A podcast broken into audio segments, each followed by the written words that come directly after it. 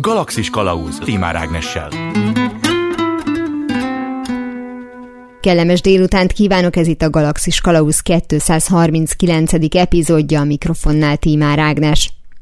Egy médavéli apartmanban laktam Pikvikkel, a regenerált Dodóval, ami még abból az időből maradt meg nekem, mikor nagy divat volt a kihalt fajok feltámasztása, és minden boltban lehetett csináld magad klónozó készletet kapni. Az iménti részlet nyilvánvalóan nem egy dokumentarista műből való, erre azt hiszem az említett Dodó madár léte világít rá a legjobban. Nem kétséges, hogy Jasper Ford a Jane eset című könyvében, amelyből a fenti részlet származik, színes fantáziáját és minőségi fanyar brit humorát is megismerteti az olvasóval.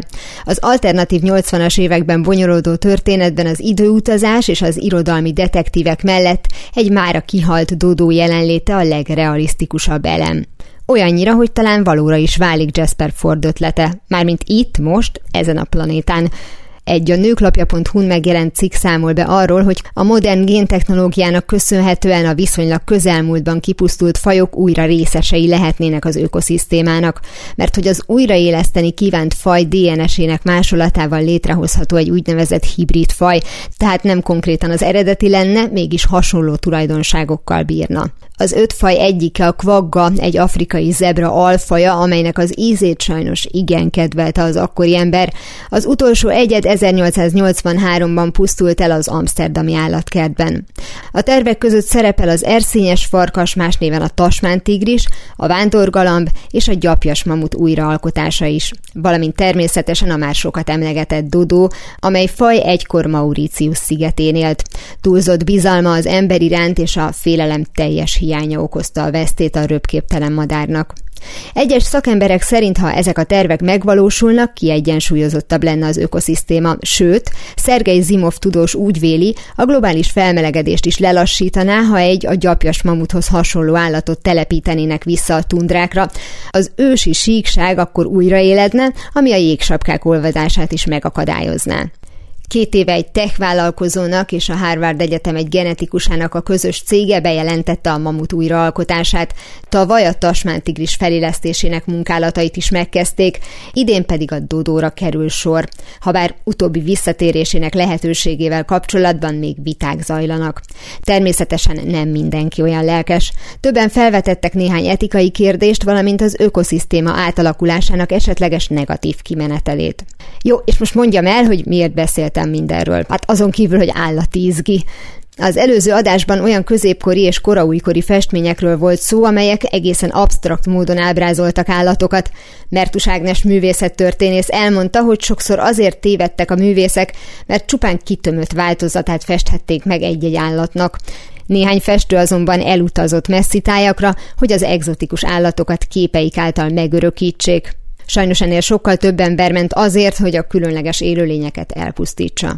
Vajon azért váltak táplálékká a gyanútlan állatok, mert az ember más élelmet nem talált az adott területen? Vagy mert kíváncsi volt az ízükre? Valójában mindkét lehetőség akár egyszerre is megvalósulhatott. Többek között erről, illetve az ember táplálkozásának evolúciós gyökereiről is szó lesz a következő beszélgetésben. Első megálló. Itt van velem Forgács Attila, gasztropszichológus, a Pannon Egyetem docense. Jó napot kívánok! Csókolom a kezét, Ágnes. Az ember jellemzően, de lehet, hogy ez egy téves dolog a részemről, akkor eszik, amikor éhes, illetve amikor megkíván valamilyen ételt. Hogyha valaki mégis úgy működik, most furán szólva, mint a kutya ilyen szempontból, hogy amíg ételt lát maga előtt, addig eszik. Ott érdemes megvizsgálni, hogy valami mélyebb probléma van, vagy valami van a háttérben, vagy azért ez az evés dolog olyan összetett, meg olyan sok mindenem múlik, hogy azért ez személyiségfüggő.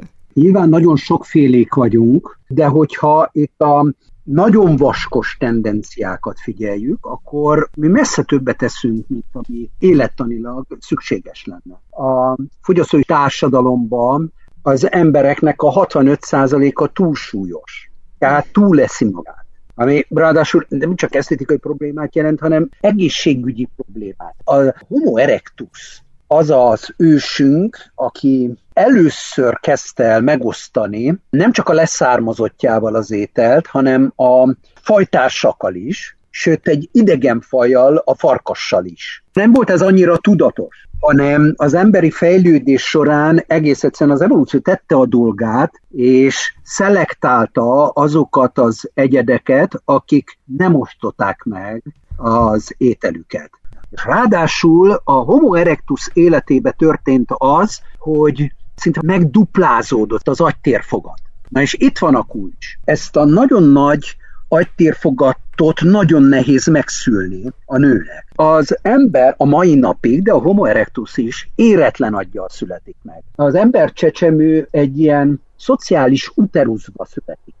Hogy az anyának kimondottan gondoskodni kell róla, mert hogy az ember csecsemő egy koraszülött emlős. Életképtelen születését követően, hogyha nem vigyáznak rá pedig egy csomó fehérjét kellene elfogyasztania ahhoz, hogy ugye az agya gyarapodni tudjon. De az anya nem tud elmenni vadászni, és nyilván azoknak a hímeknek maradt meg, azoknak a férfiaknak, ne hívjuk már hímeknek, már már ezek emberek, homo erectusok, akik elkezdtek kötődni a párjukhoz. Tehát a fehérje dús, vadászsákmányt, azt elvitték a törzsi táplálkozási helyre, és megetették a asszonykát, meg a kölykeiket is. Tehát nem a tudatosság, nagyon hajlamosak vagyunk megosztani az ételünket másokkal, és nem csak családtagokkal, hanem olyan emberekkel, akikkel jóban vagyunk. Ez egy nagyon-nagyon humán specifikus viselkedés, és biztos volt sokkal sikeresebb vadász is a környéken, csak az nem vitte haza a hús eredetű ételt, nem etette meg az utódját és az asszonyát, és ezért nem maradt leszármazottja. Tehát ezt onnan lehet tudni, hogy a Homo erectus hazahordta a hús eredetű tehát a vadárzsákmány, mert a pekingi ember, ami Homo erectus volt, barlangjába hatalmas nagy mennyiségű nagyvad csontleletét találták meg. Hm. A nagyvadok nem oda mentek meghalni altruizmusból, hanem azt a, a vadász hordta haza. Uh-huh. Meg még egy valami, ami nagyon érdekes, hogy a Homo erectus az első lény az evolúcióba, aki túl tudott élni végtag törést. Mert ugye a végtagja bármilyen egyéb állatnak eltörik, a halára van ítélve. Ellenben, mivel a Homo erectus megosztja az ételét, ezért egy törött végtag is be tudott forni. Volt ja. ideje meggyógyulni, mert más elment vadászni. Így van. Tehát az emberré válásnak ez a fajta tényezője, hogy mi hajlamosak vagyunk, és nagyon hajlamosak vagyunk megosztani az ételünket másokkal, és nem csak családtagokkal, hanem olyan emberekkel, akikkel jóban vagyunk.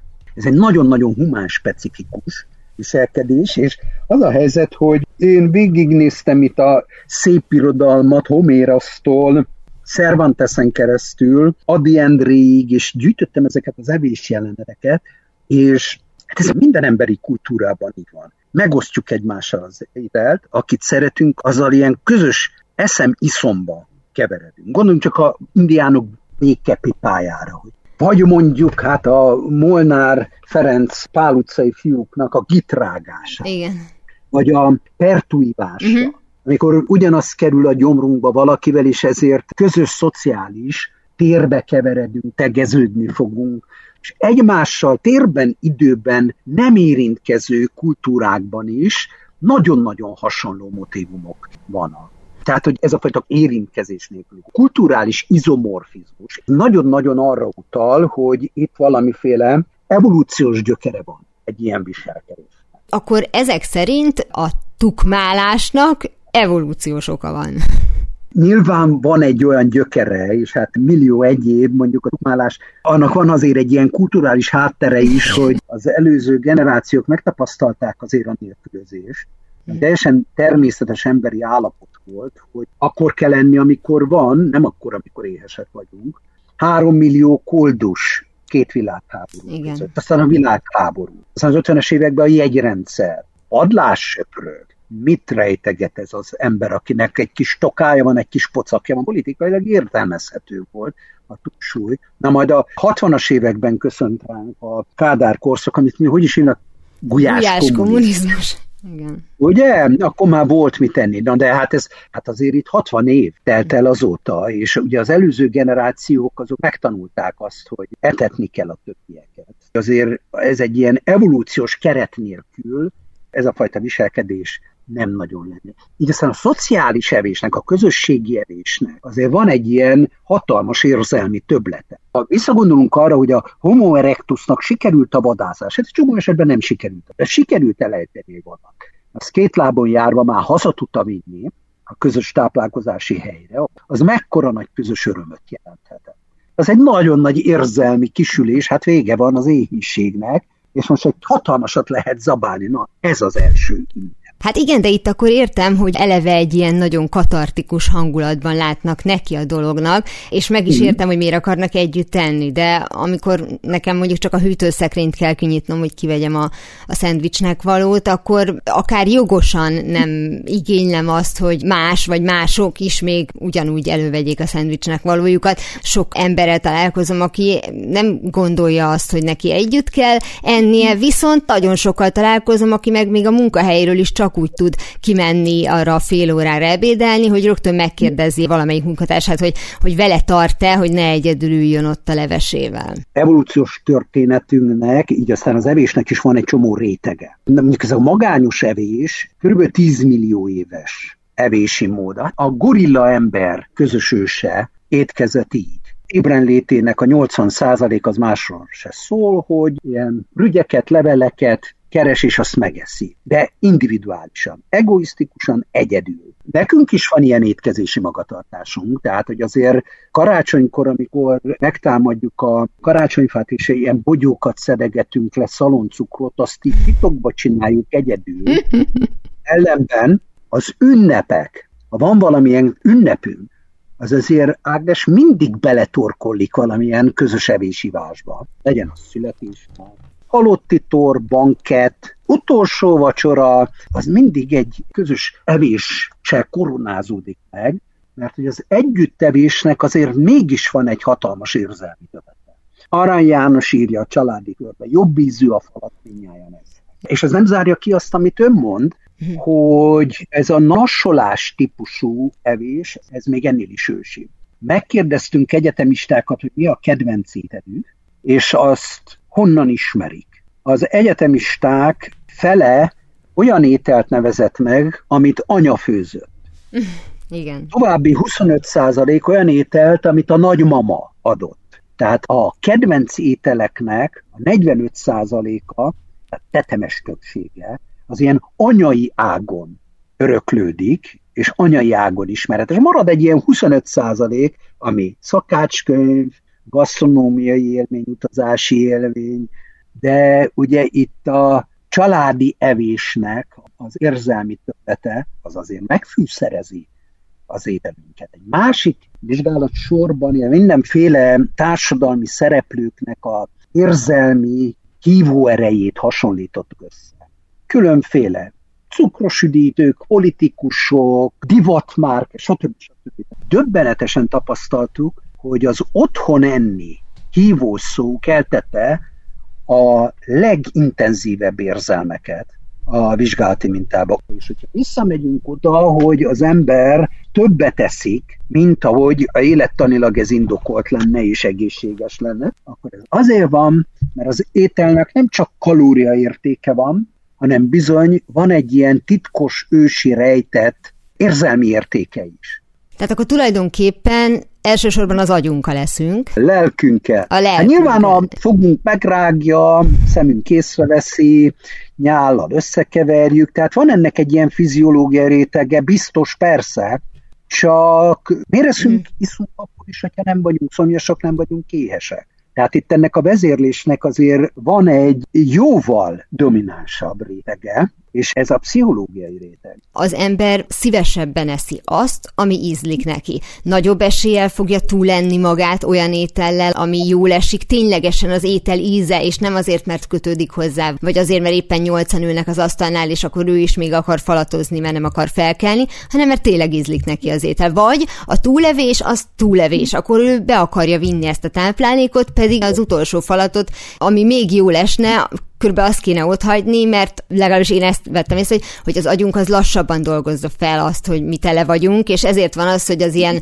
családi együttevések után szokott lenni az, hogy mindenki ül a fotelba a kanapén, és azt mondják, hogy ja, ja, ezt nem kellett volna már, azt a fasírtot. Feltehetően a fasírt evése közben nem vette észre, vagy becsapta magát. Én semmiképpen nem szeretnék egy nagyon egyszerű és egyetlen értelmezést adni annak, hogy az ember egy ilyen szájlény és túleszi magát.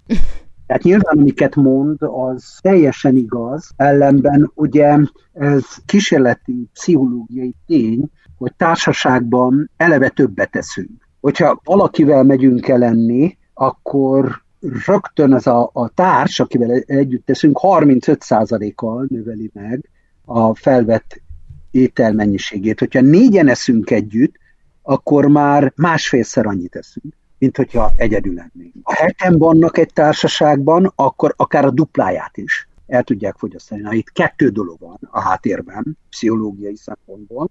Az egyik az orális konkurenciának a jelenléte. Hát ezt a kutya is tudja, a malac is tudja, minden állat tudja, hogyha van egy orális konkurens, akkor gyorsabban és többet esznek. Tudat alatt én azért Milyen? fogok többet enni, mert mellettem még ketten ülnek, és nem akarom, hogy elegyék előlem.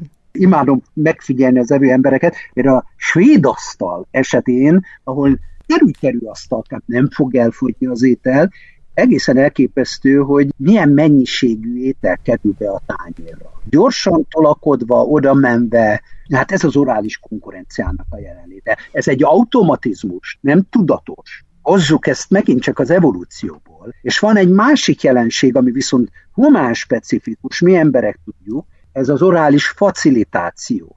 Ez viszont a homo erectusnak az élménye, amikor a sikeres vadászatot egy nagyon-nagyon boldog együttevésben megünnepelték. És amikor a nagy vadat sikerült elejteni, akkor nyilvánvalóan addig ettek, amit csak bírtak. Mert utána jött az éhínség. És ez azért az úgy belénk van kódolva, hogy időről időre jönnek ám az éhínségek. Az más kérdés, hogy az utóbbi 60 évben azért a szerencsések a fogyasztói világban még csak meg se tapasztalták az igazi éjséget, éhesek se voltak igazán. Én ezt egy kicsit félve mondom, mert ugye most már más a helyzet, igen. élelmiszerinfláció, 20 ezer gyermek, 200 ezer gyermek alultáplált Magyarországon, nem is tudjuk a számát, de én láttam olyan gyermeket, itt az alföldi tanyavilágban, aki tőlem tudta meg, hogy a zsíros kenyéren kívül is van étel. Ó, Istenem. És ez ugye nem párjáték kicsit, de ugye a fő tendencia azért mégiscsak az, hogy a magyar ember jelen pillanatban a leginkább túlsúlyos, úgy tűnik, hogy persze, mert hogy mi olyan gazdagok vagyunk, hogy folyton csak eszünk, de valójában azt szokták ugye mondani, hogy nem, a rossz minőségű ételt vesszük meg, ami hízlaló. A rendszerváltás előtt a szociológiai, evés szociológiai vizsgálatok azt mutatták, hogy minél magasabb státuszban van valaki, annál valószínű, hogy túlsúlyt hord magán. Most ez megfordult. Azért a gazdag magyarok között a túlsúly jóval ritkább, mint a nem túl gazdag, a egyik napról a másik napra élő uh-huh. magyarok körében súlyosabb a túlsúly. Egyszerűen azért, mert hogy megmaradt az evés örömforrás. Az a miénk, amit megeszünk. Uh-huh. Minden mást el lehet venni. Most az előbb, ahogy mondta, hogy szereti nézni így a svéd asztalnál az evő embereket. Igen, én, én ilyen gasztrokukkoló vagyok. nem, nem nekem, a, nekem a szó ütötte meg a fülemet, hogy tulajdonképpen ugye volt az előember, meg még egy most az evőember van, mert alapvetően mindenki túl lesz magát. Szépen, lopni fogom ezt, igen. Ő mondta először, úgyhogy... Ez az előember is evőember.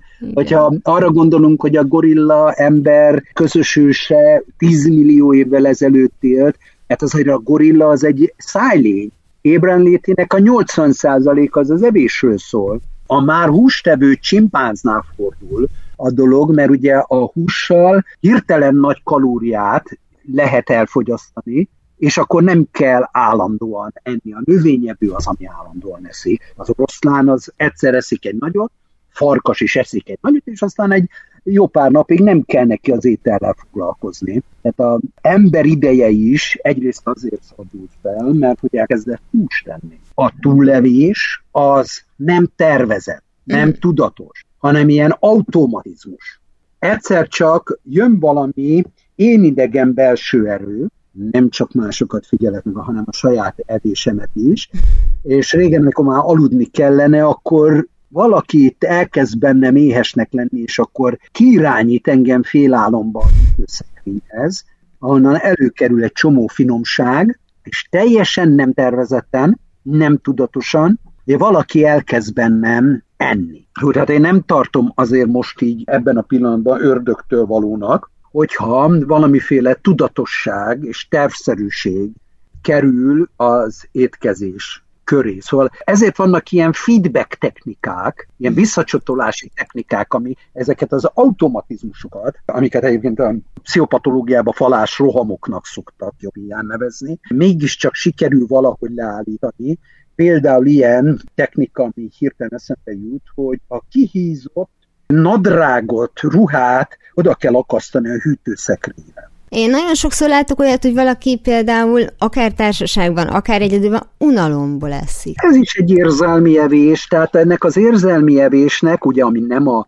élettani, fiziológia evés, hatalmas ám a palettája. Ez onnantól kezdve, hogy krízis van, munkahelyi gond, háború a szomszédban, infláció, házastársi konfliktus. Megtanulta a fajunk, hogy a krízist éhínség követi. És az éli túl a krízist, aki addig eszik, amíg van mit. Nem volt elég ez a 60-70 év, hogy ez felülígyön egy ilyen evolúciós tapasztalat. Tehát a negatív érzéseket, érzelmeket tompítja az evés. Gondoljunk csak arra, hogy mikor gyújt rá a dohányos mikor kezdi el ingerelni a száját a dohányzás, az orális aktivitás, uh-huh. szájingerlés, mikor kéri a cumit a baba. Hát ha valamilyen baj van. Természetesen a negatív érzelmektől, az unalmon keresztül a legpozitívabb közösségi élményeket is az evésen keresztül éljük meg. Hát azért karácsonykor nem kezdünk el diétázni, hanem leülünk az asztal körül, és már most tudom, hogy nagyot fogunk enni pedig még csak augusztus van. A másik oldalát is megnézném ennek a dolognak, amikor mondjuk meg kell hozni a kedvét valakinek, mert rossz szevő, ugye hát pont a beszélgetésünk elején mondta, hogy hát ilyen szempontból is azért elég különbözőek vagyunk. Van valami sorrend arra, hogy mi az, ami a leginkább beindítja az embernek mondjuk úgy a nyál elválasztását, tehát hogy, hogy ugye ott van az illat, ott van az íz, mert mondjuk megkóstoltatják velünk, vagy ugye amiről beszéltünk, hogy látjuk, hogy mások esznek, akkor mi is le fogunk ülni. A legtöbb étteremben nem tudjuk megízni ízlelni, hogy mi az az étel, amit fogunk enni,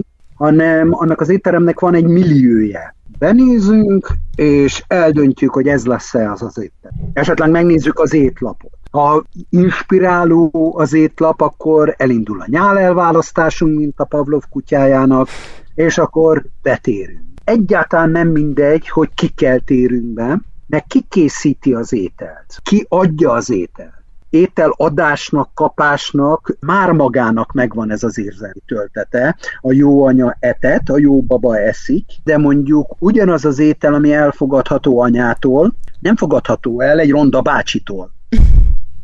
Nem fog ízleni. Nagyon nem mindegy, hogy ki adja az ételt és hogyan. Oszteszekkel csináltak ilyen vizsgálatot, ilyen ételkóstolós vizsgálatot, minden ilyen szupermarketben szokott ilyen.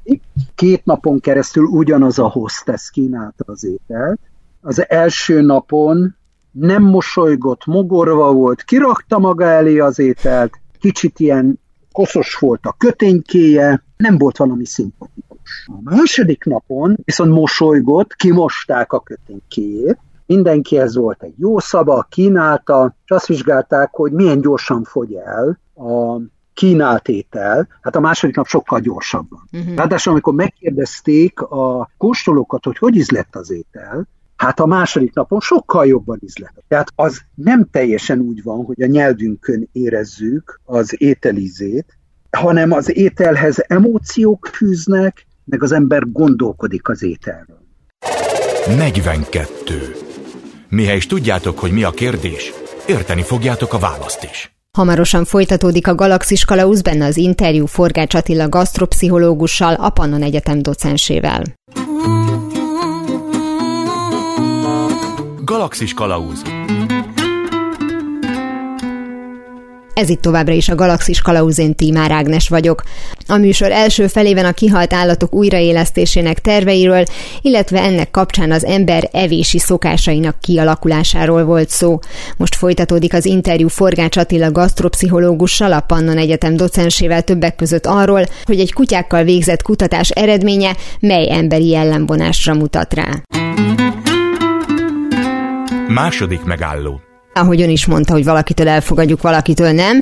Tehát eleve már olyan ferdeszemmel veszünk át egy ételt, hogyha tudjuk róla, hogy esetleg szeret minket megviccelni. Ez az evésnek, ez a szociális gyökerezése, ez annyira komplex. Én egy könyvet írtam róla az evés lélektana uh-huh. címen. A világ pszichoterápiának annak ilyen igen nagy alakjai. Az első tíz között szokták megemlíteni Salvador Minuchin, Párizs családterapeutát.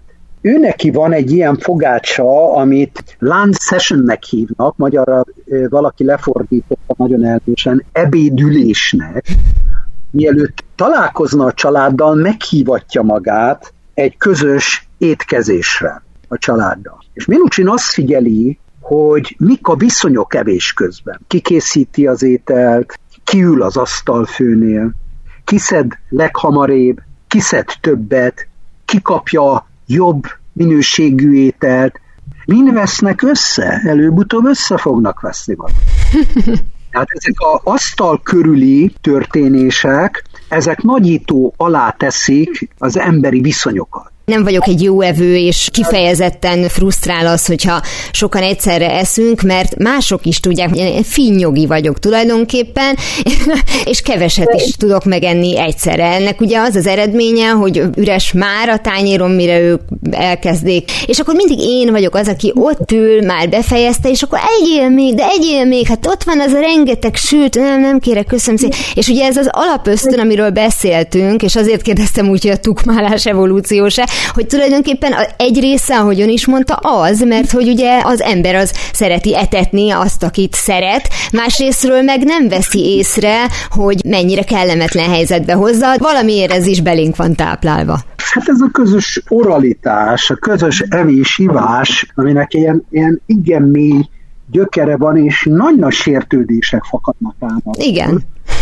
Hogyha valaki nem eszi meg valakinek az ételét, mint hogy az is, hogy valami olyasmivel kínál, amit nem tudunk elfogyasztani. Nagy tiszteletlenség olyannal kínálni valakit, amit nem akar megenni.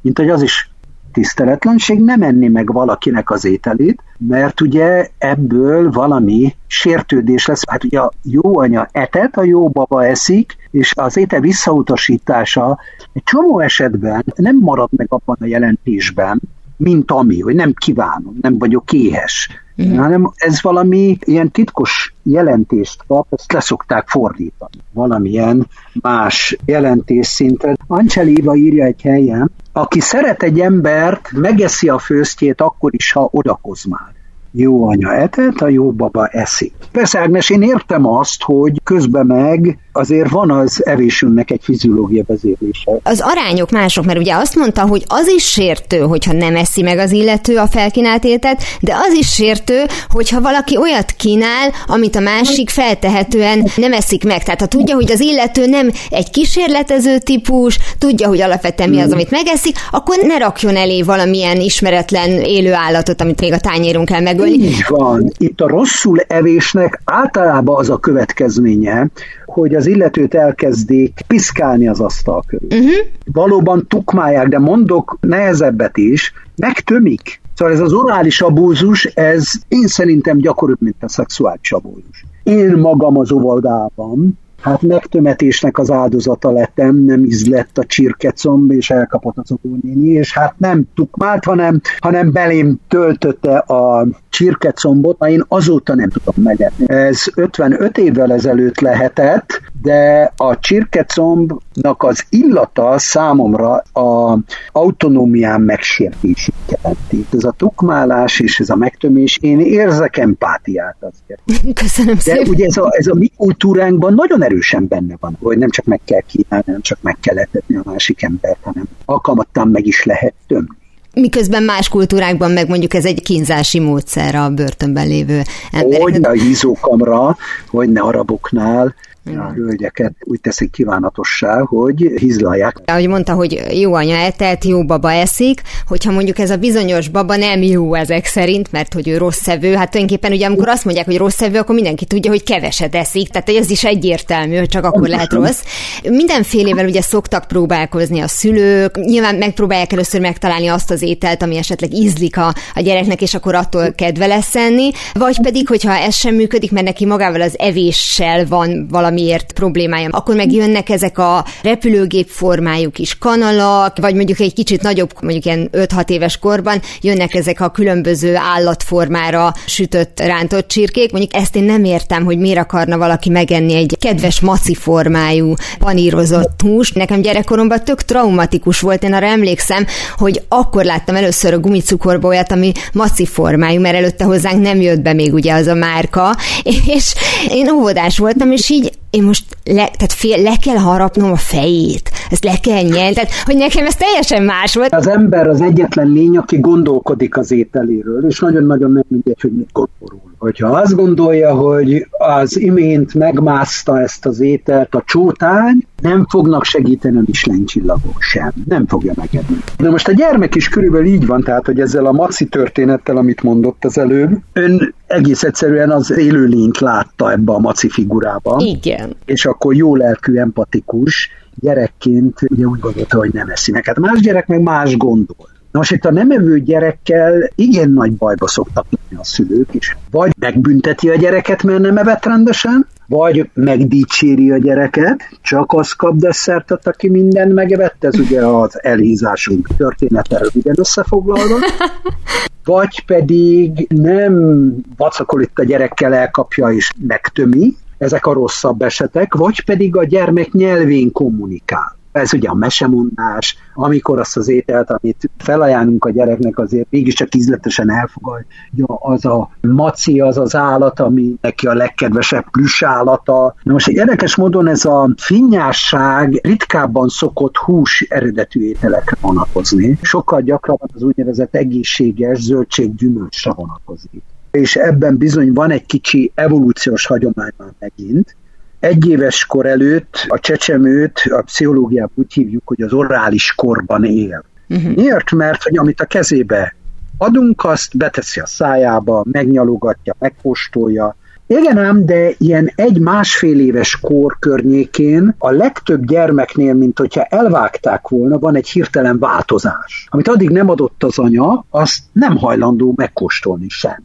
Ezt hívják neofóbiának, gasztrális neofóbiának. A neo ugye az újat jelent, a fóbia rettegés az új ételtől, az ismeretlen íztől. Az az evolúciós gyökere, hogy az ősünk egy másfél éves korában állt lábra, és akkor ugye az autonómiája megnőtt. Az anya nem tudott már annyira a nyomában lenni, aminek volt egy hatalmas nagy evolúciós veszélye, hogy a gyerek meg fog kóstolni valamit, ami, ami potenciális méreg. És az evolúció beültette itt a életünkben ezt a neofóbiát. A méreganyag ebbe a evolúciós környezetben döntően a zöldséggyümölcs eredetű. Tehát, hogy ezért van az, hogy az egészséges ételekre vonatkozik. Ugye ez mindig, mindig, mindig az anyának egy nagyon nehéz érzés, mert hiszen a jó anya etett, és a rosszul levő gyermek az azt jelenti az anyának, hogy ő nem jó anya. Aki mondja, ha nem, ami egy valamire való anyának azért nem egy jó érzés, amit általában ilyen preservülő korban kinő a gyermek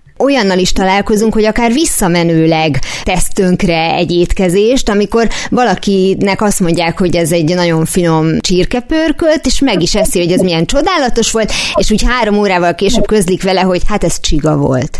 Konkrétan egy ismerősnek a, a története, és hát vissza is adta a természetnek igen gyorsan ezt az ételt, és teljesen mindegy, hogy jó ízzel ette meg akkor a tudat, hogy ő megette a csigát, amit ő nem akart, vagy soha nem akarta, az erőteljesebb volt, mint az, hogy egyébként jó ízűen evett korábban. Abszolút, tehát az ember az ilyen, de ennek megint csak van egy evolúciós jelentősége, hogyha azt gondoljuk, hogy az étel az rossz volt, nem lett volna szabad megenni, történt az ételre valami, ami miatt az méreg, akkor annak van túlélési értéke, ha ez minél gyorsabban megfordítja a perisztaltikát, és megszabadulunk tőle. Mm. Tehát ezt a történetet én is el tudom mondani, itt van amelyik egyetemen Volt egy török vendégprofesszor, aki a fél évet követően a búcsú vacsorán megviccelték a hazai professzorok, megkérdezték tőle, hogy na, hogy ízlet a malac?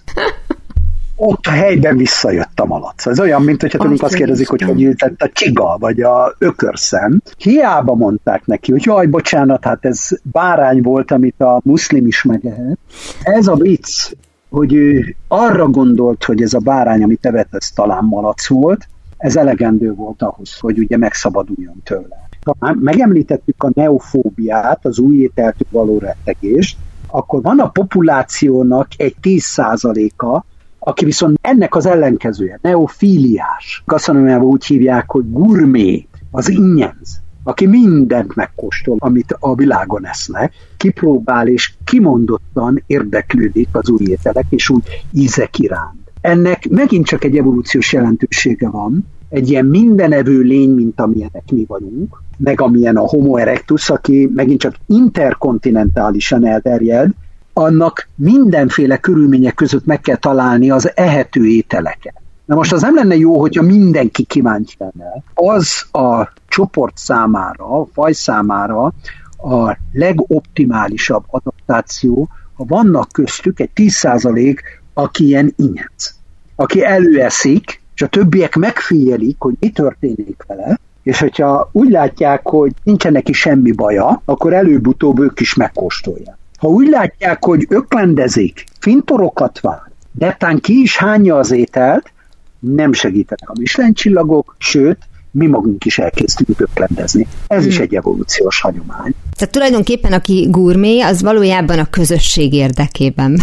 nem is tud róla hát is. Igen, de megint csak nem tudatosan. igen, igen, igen. Ő a csoportnak az az altruista áldozata, aki valamilyen oknál fogva előevő és felfedező, gasztronómiai úttörő. Az embernél egy ilyen 2-15 jó tapasztalatra van szükség ahhoz, hogy megkedveljen egy ételt, amit nem ismer. A rendszerváltás után jelentek meg a kínai éttermek, a görög éttermek, a kebab, egyáltalán a mikrohullámú sütő. Uh-huh. Tehát, hogy azért itt a rendszerváltás előtt egy olyan zárt gasztronómiai kultúrába éltünk, hogy csak fővárosban lehetett banánt kapni, uh-huh. vagy narancsot.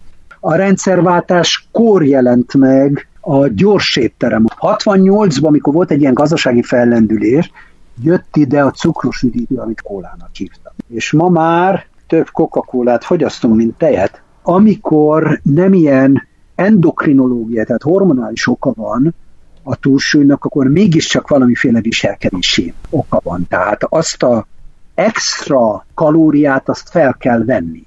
Ha nincsen mód extra kalória felvételére, akkor nincsen túlsúly. Tehát, hogy azért a magyar civilizáció történetet megnézve, mondjuk a 19. század előttről nagyon nehezen tudunk mondani olyan közszereplőt, aki túlsúlyos volt. Megnézzük az uralkodóinkat, művészeinket, akkor ott a túlsúlynak nagyon-nagyon kevés jele van. A kiegyezés követően jött egy olyan hullám, amikor is legalábbis itt a budai pesti polgár elkezdett hízni. Mert hogy megjelentek ezek a vásárcsarnokok, és a hatalmas mennyiségű étel. És erre rácsapott a polgárság, Azért bírja Móri mond egy helyen, hogy hol éhezett ki ez a nép annyira, hogy nem tud betelni soha. Tehát, hogy azért itt a kultúránkban volt egy olyan előhúzalozás, hogy de jó lenne egyszer jól lakni. De idő után már nem csak pénzen fogunk, hát majd lesünk, amikor konkrétan nem lesz banán senkinél se, mert hogy ugye már nem fog tudni megteremni ezen a bolygón.